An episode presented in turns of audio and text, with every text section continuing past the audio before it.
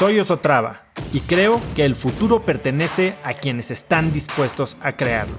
Si estás aquí, estoy seguro de que tú eres uno de esos cracks. Una persona que toma acciones de impacto todos los días, que aprende y prueba cosas nuevas, que ataca sus miedos y sobre todo que vive la vida en sus propios términos. En episodios cortos te presento una serie de preguntas, conversaciones e ideas que te ayudarán a conocer lo que te mueve, ser mejor en lo que haces y vivir una vida más grande.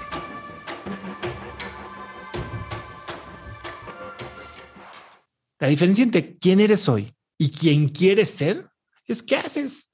Puedes ser esa persona hoy. Y nuestros pensamientos se vuelven nuestras acciones. Nuestras acciones se vuelven nuestros hábitos. Nuestros hábitos se vuelven quiénes somos, nuestras personalidades. Es muy fácil ser alguien diferente. ¿Qué es lo que nos hace?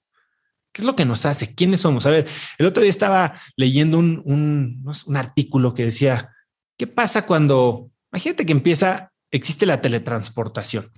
¿Qué es la teletransportación?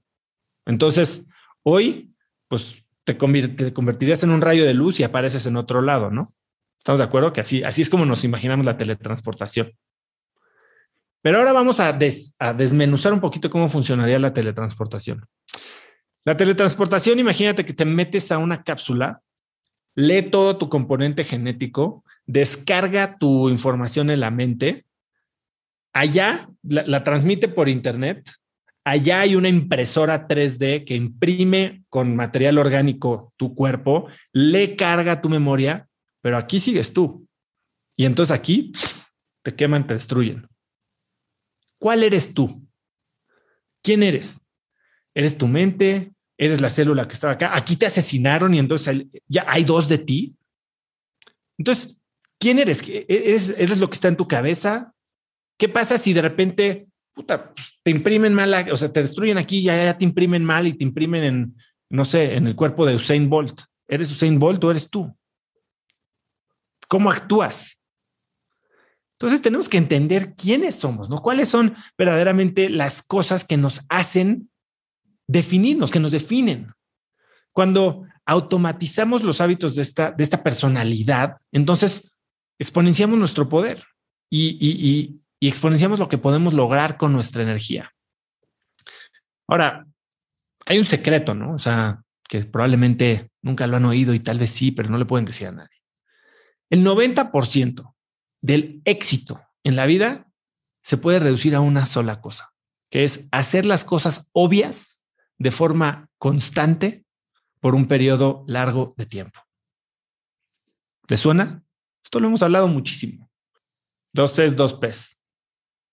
Esa es la fórmula que yo les digo que es la fórmula del éxito. Calidad, constancia, persistencia y paciencia. Hay que hacer las cosas bien, hay que hacerlas constantemente, seguido. Hay que hacerlas cuando se ponen difíciles y hay que darle tiempo. Entonces ahí es donde viene la parte complicada, ¿no? O sea, si ya sabemos que hay que hacer las cosas bien, constante, persistentemente, ¿cuál es la parte complicada? Si ya sabemos que lo tenemos que hacer. La parte complicada es bien sencilla y lo hemos hecho todos, porque todos nos hemos puesto a dieta, porque todos hemos empezado a hacer ejercicio, porque todos eh, hemos empezado a tomar antibiótico. Lo que pasa es que dejamos las cosas a un lado. Tenemos que hacer las cosas obvias de forma consistente por un periodo largo de tiempo sin, convencer, sin convencernos a nosotros mismos de que somos más inteligentes de lo que somos sin creérnosla, sin caer en esta trampa del ego, sin creer que somos tan buenos o inteligentes que podemos obviar, que podemos negar las partes básicas del sistema que nos trajeron al éxito. Me siento mal, a tomar, tengo diarrea, voy a tomar un antibiótico, perfecto.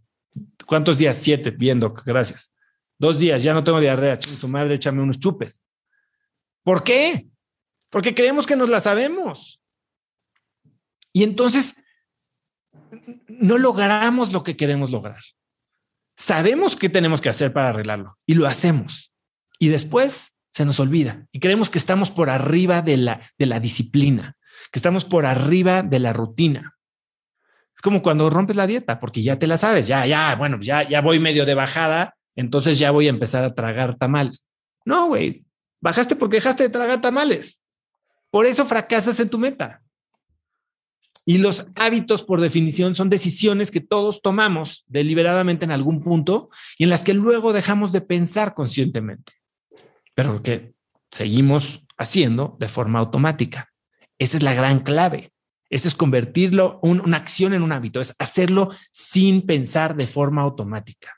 Y cuando entendemos por qué suceden estas cosas, entonces podemos reconstruir o programar cualquier patrón de la forma que queramos, ¿no? O sea, podemos crear hábitos que se den de forma natural y entonces ya de forma mucho más sencilla lograr los planes que tenemos sin tanto esfuerzo.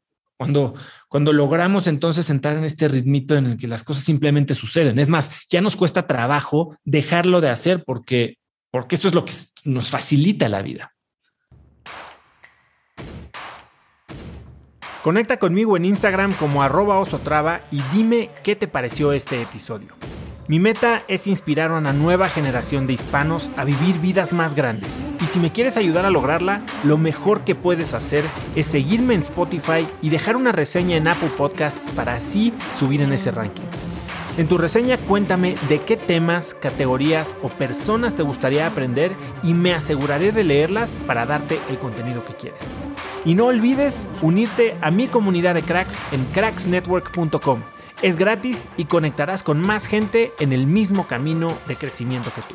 Eso es todo por hoy. Yo soy Oso Traba y espero que tengas un día de cracks.